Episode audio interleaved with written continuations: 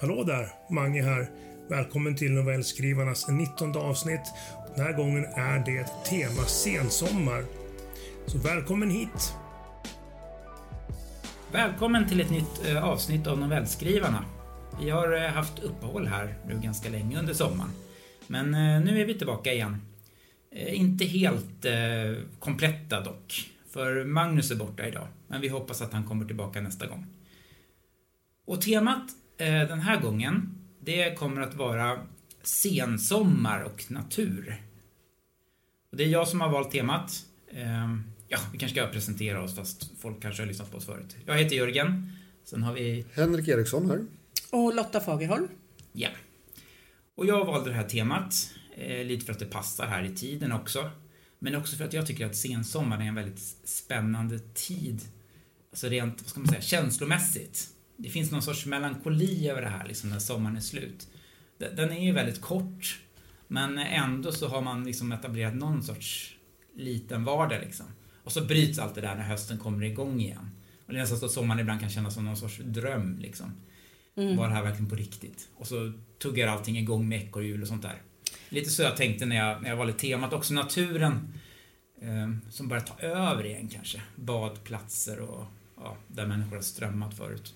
Jag tycker ett väldigt vackert tema. Alltså sensommar för mig är, det är slutet på någonting. Den här sommaren som är så kort i Sverige. Som man försöker njuta av så himla mycket. Nästan så att det blir hysteriskt. Och samtidigt blir det ju början på något. Nytt. När skolor och arbete och så drar igång. Så att jag tycker att det var ett mycket väl valt tema för årets, eller läsåret. Vi jobbar i skolans värld. Läsårets första tema tyckte jag var väldigt bra väl valt av dig, Jörgen. Bra. Har du några tankar om temat, Henrik? Jag tror att tankar om temat kommer att komma fram i min text faktiskt. Ja. Så att... Det var en utmärkt övergång för att den som ska börja läsa, det är Henrik Eriksson. Sensommardagbok. 06.30, tidigt i september. Nackdelen med nya fönster stavas kondens. Det går knappt att se ut genom fönstret. Den höga luftfuktigheten på morgonen i kombination med glasets isolerande funktion ger effekten att det knappt går att se ut. Utblickande hindras. Naturens grönska anas endast genom ett dis. Det påste som känns helt okej under sommarens lätta månader är nu blaskigt och intetsägande. Jag måste ta mig till teaffären för att köpa riktigt te. Kanske ett rökt te, ett blommigt och ett mer fruktigt. Och så såklart helt vanligt Earl Grey till frukosten. När hösten närmar sig duger inte de lätta smakerna. Inte heller den lätta sommarmusiken går att ha. Jag breddar snabbt mellan listor och artister. Fastnat till slut i Bachs Johannes Passion. Det är något med vemodet. Allt sakta ner och går långsammare. Så även tangentslagen. Det dröjer. Tvekar. Som om orden vill avvakta som finns att berättas. Tiden för återblickande, återtagande, förberedelse för vinterns dvala. Utemöblerna står ändå kvar, endast för fromma förhoppningar om att man ändå ska finnas några tillfällen att suga det sista av sommaren. Men alla vet att det inte kommer bli några fler middagar ute. Det blir inga sena kvällar utomhus med vänner och en öl. Naturen är klokare än människan och tar sin tid att förbereda sig. Träden suger ur den sista näringen ur bladverken och bjuder på en färgsprakande föreställning. Luftens höga syrehalt på morgonen får ändå att kännas som någon slags rus. Våren och sommaren lovar så mycket. Men vad vill sensommarmorgonen säga oss? Det finns inga fagra löften. Det är ingen extas. Det är vemod och vila som den lovar oss. Säg den, titta på naturen, se vad den gör. Varma färger, omslutande renande regn, vila och förberedelse, kontemplerandet. Sök dig inåt och nedåt. Under sommaren kan vattnet inte tränga ner i det djupa jordlagret för att fylla på grundvattnet. Allt går åt till det växande växtligheten, krävande uppfordrande prakt. Det är först nu på sensommaren, hösten och senare vintern som naturen kan fylla på med grundvatten.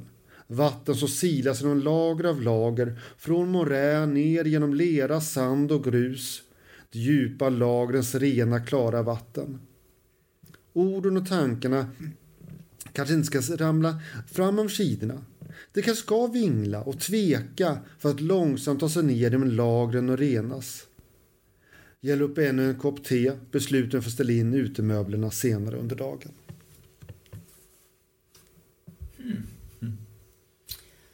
Vacker, filosofisk, mustig. Man ser ju verkligen, alltså det, jag upplevde när jag lyssnade att det var som en scen.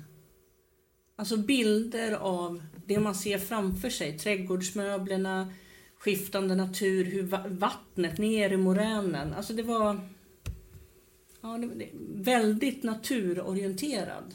Ja, det var det. Väldigt. Och lite filosofisk. Klockrent på temat, verkligen. Verkligen.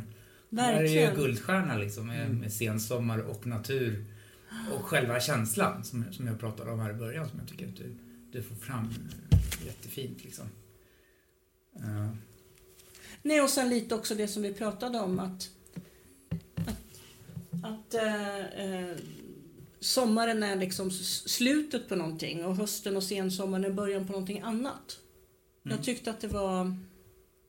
Det kändes skönt här. Och inga personer direkt, utan det var ju liksom naturen som fick prata. Ja, ja, det fanns en tydlig jag-person här. Det var nästan lite särliknande liksom. Fast ändå ganska tillbakadragen. Ja, ja. Han tog inte plats, eller han eller hon tog inte plats, utan det var naturen som gjorde det. Men det var genom de ögonen liksom. Det funkade ju väldigt bra. Så kan man ju också skriva noveller. Definitivt. Nej, och jag, alltså ofta tycker jag att det beskriver noveller, och min novell som kommer här snart är ju ofta så centrerade kring personer. En person eller flera personer. Alltså det blir kopplat till ett mänskligt agerande på något sätt. Och här är det mer kopplat till naturens agerande. Mm. Vilket jag tycker är själv väldigt svårt att skriva, så jag är lite imponerad. Och sen tycker jag att det är ett spännande sätt att angripa ett tema på. Mm. Ofta så tycker jag att det är lite enklare när man kopplar på en person som agerar, eller personer. Men här är det ju miljön och naturen som agerar. Mm. Så du förvånade lite. Det är också så att sommaren kan ju vara lite jobbig. Både för människor och för natur. Eller liksom, du är inne på det väldigt fint med naturen här. Liksom, med grundvattnet som börjar sippra ner igen efter hösten. Och all energi som har gått åt till växtligheten. Det blir ett litet lugn i det. Liksom. Både för människor och natur. Det tycker jag fick fram väldigt bra. Verkligen. Ja, det var en vacker text. Mm, poetisk. Den där måste jag lyssna på igen. Ja, men det känns som att den där är någon man kan gå tillbaka och lyssna på flera gånger. Du får kommentera senare här. Jag kommenterar senare, ja. Fram tills när vi planerade det här. Ja. Sen är det lite roligt då, för nu är det ju min tur att läsa, och den är ju då, ja, som ni kommer märka, en helt annat upplägg. Sista helgen i augusti. Och kvällarna har blivit allt kortare och mörkare. Men det är fortfarande mycket varmt. Och denna sommar har haft fler tropiska nätter än jag kan räkna. Trots att det har varit bevattningsförbud sedan midsommar, så har jag försökt hålla liv i det som jag har planterat i balkongens 4 lådor. Men nu är det inte mycket liv kvar i de skruttiga växterna. Veckan efter midsommar planterade jag gula tagetes och röda pelargoner. Och i början hade de tagit sig explosionsartat, och jag njöt av de starka färgernas kontrast. Men trots att jag nu hade vattnat både morgon och kväll, så hade blommorna skrumpnat ihop likt förtorkade fruktkärnor. Och pelargonernas blad var bruna och gick i 1000 smulor när jag försökte rensa bort dem. Klockan hade passerat midnatt, men som vanligt hade jag svårt att sova. Mina kalsonger var fuktiga av svett, och låren klibbade mot den vita plaststolen jag satt i. Jag kände mig ensam och misslyckad. Och gång efter annan kunde jag se Hampus besvikna min framför mig. Du lovade, pappa. Du lovade att inte dricka varje dag. Du lovade att du bara skulle dricka på helgerna fastän du var ledig. Ja, visst hade jag lovat det. Och ja, visst hade jag misslyckats med att hålla det löftet. Igen. Både jag och Hampus visste att Marika hade lämnat mig eftersom jag drack för mycket. Men då, förra sommaren, hade han sagt att han ville bo med mig istället för med mamma. Han ville hjälpa mig att inte dricka genom att bo med mig och finnas där när jag var som svagast. Han kanske inte sa det rakt ut på det sättet, Men det hade varit hjärtskärande att se min lille pojkes välmenande. För en månad sedan flyttade han ifrån mig. Hem till Marika. Jag klandrar inte Hampus på något vis. Men jag skulle ljuga om jag inte sa att det gör ont när jag ser honom cykla till och från skolan. Marika bor bara 2 hus bort, så när han ska till skolan så måste han ta vägen förbi mig. För 2 veckor sedan började han på högstadiet, men när han får förbi min balkong på sin gröna mountainbike så vrider han aldrig huvudet åt mitt håll. Ett par gånger har jag ropat och vinkat, men jag förstår ju att han inte vill låtsas om mig. Och när jag ringer honom, eller Marika, så möts jag bara av tystnad innan klicket kommer. Jag läser i Aftonbladet att det inte är ovanligt att många faller igenom till missbruk just i samband med semestrar. Att det är bristen på tider att passa som ökar risken för att åka dit. Är jag en sån nu? Har jag blivit en sån där sommaralkoholist? Jag skulle ha börjat jobba för 2 veckor sedan. Och jag gick faktiskt till jobbet första dagen. Men vid lunchtid kallsvettades jag så fruktansvärt och när jag skulle dricka ett glas vatten i personalrummet skakade det så kraftigt att halva glasets innehåll rann på sidan. Min kollega som råkade stå bredvid sa att jag såg febrig ut och nog behövde gå hem och vila. Det gjorde jag. Men vila kan jag inte. Inte heller kan jag med att räkna alla tomburkar i skafferiet. När jag skyfflar ner dem i de svarta sopsäckarna och går till Ica för att panta dem så leker jag att jag är den där lille grabben som för några decennier sedan gick upp på helgerna och letade pant eftersom jag så gärna ville köpa en moped. Och jag lyckades. Efter 1 års burkletande varje helg och varje dag på skolloven så hade jag fått ihop tillräckligt med pengar för att köpa en moped. Visserligen en begagnad, men ändå min alldeles egna moped. Chefen har lämnat ett meddelande på mobilsvaret, men jag har inte ringt tillbaka. Jag vet ju vad han vill, och jag vet inte om jag klarar av det där samtalet. Jag får handsvett bara av att tänka på honom. Istället har jag svårt att slita blicken från grannens uteplats 2 våningar under mig. De har haft kräftskiva och redan från tidig eftermiddag kunde jag höra deras snapsvisor. Och det är väl därför inte undra på att gästerna gick hem redan en stund innan midnatt. Nu när jag böjer mig över balkongräcket kan jag se att värdparet inte har orkat plocka undan. Jag ser både glas, flaskor och en skål med chips. Kanske kan jag smyga ner dit och se om det finns någonting kvar i nubbeglasen. De själva lär väl sova som stockar. Jag vet att det är knäppa tankar, men jag kan liksom inte låta bli att tänka dem. Det är som om min förmåga till viljestyrda handlingar har gått mig om intet. Jag är bara som ett stort hål inuti. Ett hål som bara måste fyllas. Jag överlägger med mig själv. Om jag lovar att ringa tillbaka till chefen på måndag, då kan jag väl unna mig några av grannarnas slattar.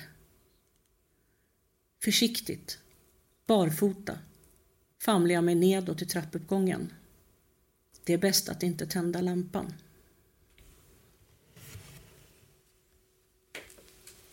Ja, den här var ju mer tragiskt. Alltså, det finns en vemod där. Och det är tragiskt så finns det ett stort vemod över det här misären som finns. Ja, här... man blir lite ledsen när man hör den. Ja, den här personen summerar ju en misslyckad sommar. I din text så var det ju lite mer något positivt som var på väg, kändes det som. Men här liksom en skitsommar och han vet om det själv och han har inte bara misslyckats för egen del utan också för sin sons del. Det handlar om missbruk, alkoholmissbruk. Och ganska illa är det ju, förstår man ju ju längre in i texten man kommer liksom, det här med nubbeglasen och att han inte klarar av jobbet ens och så. Om man ser att sonen har brutit med pappa, alltså, nej, men han har försökt men det går inte och för hans egen skull måste han bryta, han kan inte se tillbaka, han kan inte ens blicka bakåt mot pappan för han måste framåt. Man får ju inte veta riktigt vad som har hänt under sommaren mellan sonen och pappan men att han inte ens vill titta upp mot balkongen där han har cyklat förbi. Det tyder ju på att det har hänt saker som inte går att förlåta riktigt. Ja. Så ja, den är realistisk. Jag behöver inte svara att pappan gjort något dåligt, utan bara att han hade negligerat honom. Han har svikit. Att de har aldrig kommit till stranden, han har bara suttit hemma och druckit. Alltså, det behöver liksom inte... Att han inte gjort någonting. Det kan vara det som är sveket. Det är oklart. Alltså, det framgår ju inte. Men det, när man hör den här jag-personen så låter det mer psykologiskt trovärdigt att han bara har druckit. Ja. Och låtit allt falla runt omkring honom. De här skrumpna växterna på något sätt. Ja, just det, i början. Ja. Kanske honom själv. Han kanske faller igenom här en gång för alltid, tyvärr. Känns det som. Eller att han kanske tar sig upp någon gång. Men att... Han ser sig själv också som något skrumpet misslyckat. Ja. Ja, tyvärr är det inte så mycket hopp i den här. Nej. Det kanske finns någonstans, jag vet inte. Kanske självinsikten i så fall. För han ser ju att han har gjort fel och att han har svikit sin son. Det ser han väldigt klart. Att han faller åt det som att... Ja. Jag tycker också han ser beroendet. Alltså att det här är någonting starkare än mig själv. Liksom det här med att han funderar på att gå ner och dricka ur nubbeglasen och sånt där. Liksom att, han ser att det är helt sjukt. Men jag skulle kunna göra det för drivet finns inuti. Liksom, eller det kemiska beroendet. Så att säga. Det kanske är ett hopp i sig. Alltså självinsikten. Jag vill ju gärna att det ska finnas ett hopp i slutet även på den mest mörka historien. Jag har svårt för berättelser som slutar i... Där det inte finns något slags hopp. Det gör det nog här. Ja, kanske att han lägger in sig själv någonstans. Han kanske inser det. Eller att chefen tar samtalet och säger du ska in på torken. Precis. Fast det är så svårt tycker jag överhuvudtaget att skriva. Det är så lätt tycker jag att skriva mörkt. Mm. Men du får vänta med det. Ja, jag ska vänta med det. Tack för responsen. Vi tar upp den tråden sen. Kommer jag ihåg den? Ja, så håller vi vår linje här. Definitivt, det är bra. Och nu, varsågod. Ja, nu ska jag läsa. Temats upphov. Ja. Sensommar. Ja, ligger det kanske någonstans mitt emellan. Nej, jag ligger mycket närmare din. Kommer jag på. Närmare min? Ja, okej. Okay. Vi får se. Spika ut, spika in, heter det. Jag gick ner till badplatsen, tog grusvägen. Parkeringen var tom. Minnes när du och jag gick här sist. Du var barfota och trippade fram. Så vacker i din svarta, tajta baddräkt. Nu öppnade sig badet. Sandstranden och bryggorna av vattnet. Men inga lekande barn. Inga färgglada spadar och påbörjade sandslott. Inga rop och inga plask. Ute på bryggan satt en mås och hade all tid i världen. Bara några oroliga svarta ögonkast åt mitt håll. Ja, jag ska gå alldeles strax. Jag minns att jag gick alldeles bakom dig och baddräkten smet åt om dina skinkor. Sjögräs har drivit in som en ljusgrön giftig smet. Det var som om sommarens trängsel och ljud aldrig hade varit. De ekade från en annan tid, för mycket länge sedan. Jag hittade ett rött hårband i skogsbrynet. Kanske var det ditt. Det var ju din färg. Jag tog genväg genom skogen, på den igenvuxna stigen. Solen värmde i nacken. Ett litet tag till var eftermiddag. Ett litet tag till innan kvällen kom med sin kyla. Då skulle jag inte längre vara här. Jag satte mig ner på huk och följde en myra som korsade stigen, bärande på ett barr. Din starka lilla rackare. Varför hade jag aldrig lagt märke till myrorna förr? På avstånd såg sommarstugan mysig ut med sin faluröda färg och sina vita knutar. En svensk idyll. Men när man kom närmare kallnade det snabbt. Det som sett inbjudande ut på håll blev nu skrämmande. Det röda blev en varningssignal och det vita ramade in ett fängelse. Jag fick en impuls att bara vända mig om och springa iväg. Jag gick ner för backen mot gräsmattan och fast jag ansträngde mig att inte se åt det hållet så skymtade jag det svarta, håriga byltet i ögonvrån. Pälsen som blåste i vinden. Och fast jag inte ville såg jag kulhålet och det levrade blodet för min inre syn. Jag blev stående och såg ut över vattnet. Det hade börjat blåsa upp. Vågorna fick bryggan att klucka och båten att gunga hit och dit. Den var säkert full av vatten efter veckans regnande. Någon annan fick tömma den. Motvilligt slet jag blicken från vågorna. De hade en hypnotiserande verkan på mig. Jag gick upp för trapporna, över verandagolvet och öppnade ytterdörren. Man kunde nästan känna på tomheten. Inga dofter från köket, ingen parfym, inget tassitassande mot golvet. Jag öppnade kylskåpet, men det var nästan tomt förstås. Några skrumpna potatisar långt ner i kylfacket. Soja och ketchup i kylskåpsdörren. Det fick bli snabbmakaroner och ketchup idag igen. Om något alls. I så fall bara för att få bort den brännande hungern för en stund. Brädorna och paketet med spikar låg där på golvet i vardagsrummet. Det var ingen mening med att tänka. Det var bara att sätta igång. Hammaren på byrån. Jag tog en bräda och några spikar. La första brädan över fönstret och började. Efter en stund blev det nästan lustfyllt. Jag spikade och spikade. Det sipprade in lite ljus mellan brädorna, så jag spikade ett nytt lager. Jag spikade ut ljuset. Jag spikade ut sensommaren. Jag spikade in mörkret. Nu var det nog natt ute, men här inne var det kolsvart. Jag hade 3 tändstickor och ett plån i fickan. Den första var för dig, din slyna. Den andra var för hunden, min trofasta vän. Den tredje var för mig.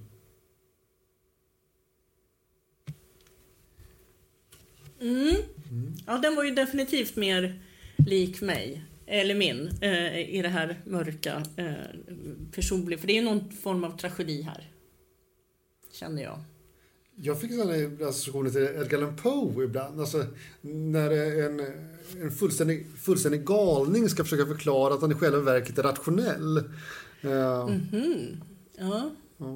Jag fastnade för detaljerna. Alltså, du är bra på det, Jörgen. Alltså, den här myran som bär på det här granbarret. Den här måsen med de mörka ögonen. Ja. Alltså, du är väldigt bra på sådana detaljer. Som man ser bilderna framför sig. Och det skapar de där små orden. Gör en närvaro i novellen som fångar mig. Men här tänker jag ju att, precis som i min novell. Här är det ju en relation som har gått i krasch och krossade drömmar kanske om ett gott äktenskap eller ett samboskap och att man går skilda vägar. Och först tänkte jag att när du sa där på slut eller någonstans i mitten att då är inte jag kvar här längre, sa du om din person på eftermiddagen, och tänkte att han kommer dränka sig. För jag fick känslan av att det här var en man. Att det var ett självmord i vardande så att säga. Och det kanske det är, för på slutet så... Det är väl ett utvidgat självmord, som jag förstår det. Okej, för jag tolkar det som att hon och hunden inte var där. Nej, de är ju döda. Ja, det här är ju spännande. Nej, som jag förstår har han skjutit dem. Ja, det är en av dem. Ja, men, då kanske hunden, fast jag tog det mer som bildligt. Nej, jag fattar som att det här är ett utvidgat självmord. Jaha, okej. Nej, för jag är inte... Nej, men så kan man ju tolka det, fast jag... tänkte att det var ett dött djur som låg där och att det här döda djuret som låg, den här svarta lurviga pälsen, var någon form av symbolik i att det var ett självdött djur i naturen som då symboliserade honom och hans känslor. Och sen då var frun eller sambon typ hemma i stan med hunden. Och så, men nu skulle han då, ett straff, nu tar jag livet av mig, den här är för dig, den här är för hunden och den här är för mig själv. Ja, det är ju häftigt hur man kan tolka det olika. Men apropå hopp så finns ju inget hopp i den här. Det är bortom all räddning. Utan det här är... Den var mörkare än din till och med. Ja, till och med. Och det jag ser ut är att han spikar för allt ljus. Det här finns inget ljus. Det här är bara mörker och det här ska bokstavligen brinna. There's no redemption. No salvation. Nej, utan... Låt världen brinna. Ja, men sant. Ja. Men hur tänkte du när du skrev den här då? Och vad tänker ni, det som jag var inne på förut? Jag tycker att det är jättesvårt, för din var ju hoppfull i det här. Alltså naturen har sina cykler. Liksom det, Rena idyllen. Ja, men alltså det går, och det finns ju någonting fantastiskt. Därför jag älskar Sverige. Oftast har vi ju, i alla fall mer än många andra länder, vi har ju ändå 4 olika årstider. Och jag gillar det. Därför att det blir så tydligt att året liksom rullar på och det händer saker. Och det skildrar du så bra, liksom en början och en slut. Fast det blir också början på någonting annat. Det är en förtröstan. En förtröstan som generationer, världen har gått i de här cyklerna. Och det är något vackert och det är så det borde vara, eller så som det är. Ja. Medan du och jag, vi liksom...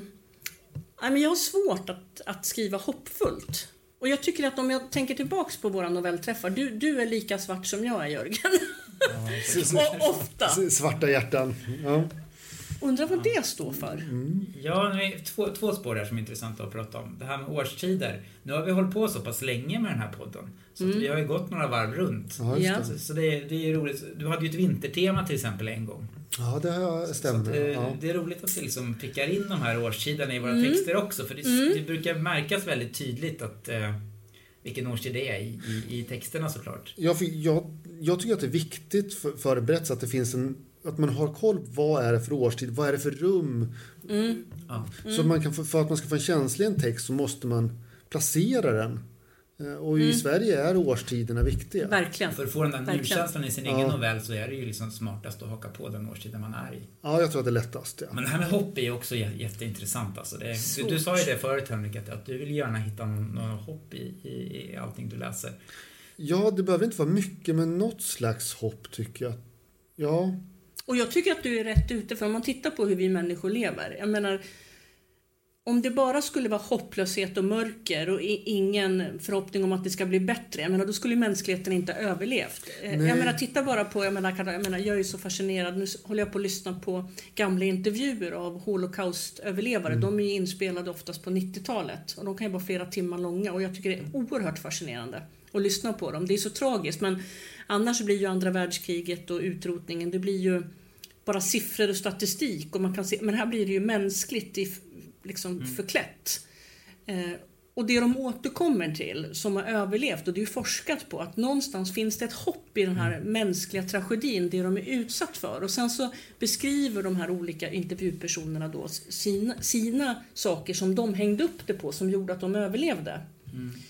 Och då kan jag ibland känna mig lite så här sur på mig själv, att jag har så svårt själv att skildra hoppet, men samtidigt om jag går till mig själv att i nästan alla situationer så finns det ju ett hopp. Jag tänker på när jag bröt benet så allvarligt så jag blev rullstolsbunden och fick lära mig att gå igen. Vad var det som höll mig uppe då? Jo, jag hade fortfarande ett barn hemma som var ganska litet. Jag liksom bara, jag ska lära mig att gå igen för jag måste leka med mitt barn. För mig fanns det bara framåt. Jag satt inte hemma och grät och tyckte synd om mig själv. Ja, jag hade jävligt ont emellanåt. Men jag skulle bara resa mig från rullstolen och gå.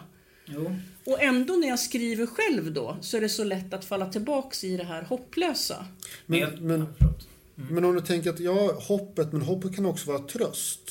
Alltså att konsten har ju som uppgift också att ge tröst. Ge hopp och ge tröst. Absolut. Och även i texter med ett visst mörker kan det finnas något tröstande i det. För konsten måste ju sedan förädla verkligheten på något sätt. Eller förklara om konsten ska ha någon slags mening. Man kanske får gräva lite djupare ibland, men jag tror faktiskt att det finns ett hopp både i din och min text. I din text är det tydligare, Henrik, eftersom den liksom är hoppfull i själva andan. Men som vi pratade om din text, Lotta, så själva den här självinsikten som ändå finns där tycker jag kan vara ett hopp att greppa tag i där. Och i min text så kanske man kan gå in i själva nu-situationerna liksom. Eller sätta sig ner på stigen och titta på en myra. Och äntligen för första gången i livet kanske se det, hur vackert det egentligen är. Och se ut över vattnet. Och, alltså man kan dyka lite djupare och hitta hopp någon annanstans. Ja, här i din historia kanske Jörgen är inte hopp för de här personerna själva, men hopp för andra. Nej, men titta tillbaka, gör inte så här. Ungefär, se var någonstans man kan hitta utvägar, rimligheter. Men varför skrev ni era texter? Varför blev det de här novellerna den här gången för er? Hur tänkte ni? Ja, jag skrev ju egentligen inte en novell. Jag tänkte inte ens skriva en novell. Nej, jag tycker inte heller riktigt. Men jag skrev hur kom den till? Och varför valde du den här ingången? Jag skrev det som jag skrev, det är en dagboksanteckning egentligen här. Och vi har skrivit en lite olika genrer här. Och jag ville nog faktiskt lyfta fram dagboken. Alltså dagboken kommer rätt stort. Många håller på att många utgivna dagböcker. Men jag tror också att allt färre kanske skriver dagbok. Men jag tror att det är bra om vanliga människor skriver dagbok också. För hopp, för insikt, för tröst. Och att dagbok inte bara behöver vara detta gjorde jag idag, utan reflektioner, ett reflekterande. Om man nu skulle tänka sig att du skulle skriva någonting längre, så skulle det här vara ett väldigt bra sätt att etablera en karaktär på. Istället för att liksom beskriva hur den ser ut och hur den tänker direkt. Liksom, så hur den här personen skriver en dagbok och uppfattar landskapet runt omkring sig, naturen. Jag tror att det är ett väldigt bra sätt att ta sig an en karaktär. Och skjutsa in läsarna liksom i den här huvud. Liksom. För alla våra historier har ett jag. Fast det är lite mindre tydligt, tycker jag.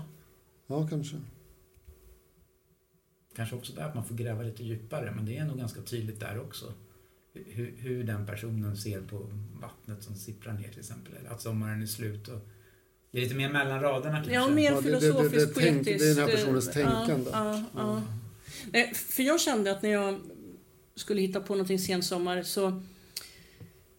Ja, men den här sommaren har ju varit så speciell med corona, och folk har förändrat sitt beteende ganska mycket och så. Och så tänkte jag att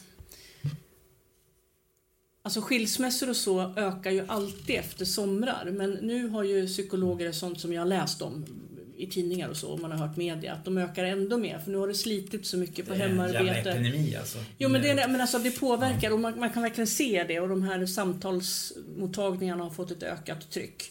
Och då ville jag... Och sen vet vi att det här med missbruk eskalerar också under somrarna. För eftersom då har man inga tider att passa. Och sen då kopplat till att många... Eller nu säger man att man inte har sålt mer på Systembolaget än vad man har gjort förut. Men, att, nej, men det har ju varit också ute på nyheterna. Men däremot så... Man har sålt samma, men... Och man har ju inte åkt utomlands heller. Men däremot kanske man har druckit då mer hemma, fast man inte har sålt mer. För förut har man ju druckit en del ute på krogen. Så totalt sett så misstänker man ju att alkoholkonsumtionen har ökat. Därför att det man då har köpt på systemet kanske man då har förtärt själv hemma. Förut kanske man bjöd hem gäster, men nu har ju liksom samma mängd alkohol funnits hemma. Ja, så kan det ju vara. Alltså jag vet inte, det är lite, men ja. Också våld i hemmet är också och våld i hemmet. Mäns våld mot kvinnor har ju också ökat. Precis. Under den här tiden. Så att jag valde det här temat var faktiskt corona-inspirerat, samtidigt då som sommaren är en prövotid. Alltid. Ja. På något sätt. Och jag kan knyta an till det att mitt tema säkert har att göra med det uppbrott som jag håller på med under sommaren här. Att jag ska skilja mig från min fru helt enkelt. Inte så att jag har tänkt på det direkt så. Men jag tror att kanske de mörkare känslorna av det liksom vilar över den här texten. Plus att det faktiskt är vår sommarstuga på Åkre. Det är den som är miljön här väldigt tydligt. Med badplatsen och huset som finns där. Det försöker jag inte ens gömma i den här texten. Nej, men så tänker jag också på just det här med själva alkoholmissbruk. Att jag vet inte, men jag läste om det, jag är ju ingen expert på det här, men att det finns ju många, jag vet inte hur många, men som ligger på gränsen hela tiden och dricker för mycket. Men att det verkar ju vara att vid semester så finns det verkligen en tipping point. Och då kan man ju tänka sådär att vad gör 4-5 veckors semester att man trillar över? Men det är ju någonting som man kan läsa om, att det finns ett faktum, att det finns de som ligger på gränsen, och sen kommer sommaren och sen har de ju då svårt att bryta sitt drickande fast man då börjar jobba igen. Och det kände jag också, att jag vet inte hur långt min karaktär har kommit i sitt missbruk. Men det är ju någonting som är sommaralkoholist. Det är ju ett etablerat begrepp som i alla fall kvällstidningarna skriver om.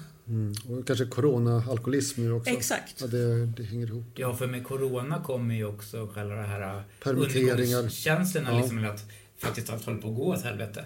Ja. Så att det kan ju bara det sporra till att... beroende liksom för att komma bort från verkligheten. Alltså, du måste nästan koppla över direkt, för det blir så bra övergång till nästa tema. Så nu blir sent på jorden.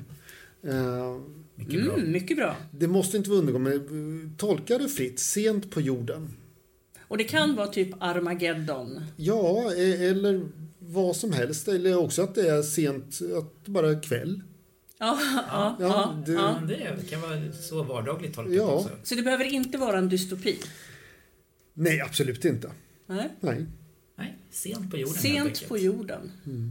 Ja, då hoppas vi att vi får med vår fjärde medlem också här. Mange, nästa gång. Mange, ja, verkligen. Mm. Ja, men vad roligt. Eller, ja, hur tyckte du? Tunga ämnen var det här. Men skötte vi oss, tyckte du, utifrån temat? Jag tycker att vi skötte oss väldigt, att ni skötte er väldigt, väldigt bra. Sen tycker jag att, att vi har hållit samtalsstrukturen här på ett väldigt fint sätt. Det här avsnittet också. Det är drygt en halvtimme här. Det är mycket bra. Det blir bra. Vår diskussion på slutet tycker jag i alla fall var intressant. Särskilt det här med hopp. Liksom. Ja. Mm. Så att, tack för det. Ja, och så ses vi här om ett par veckor igen. Ja, tack. Hej då.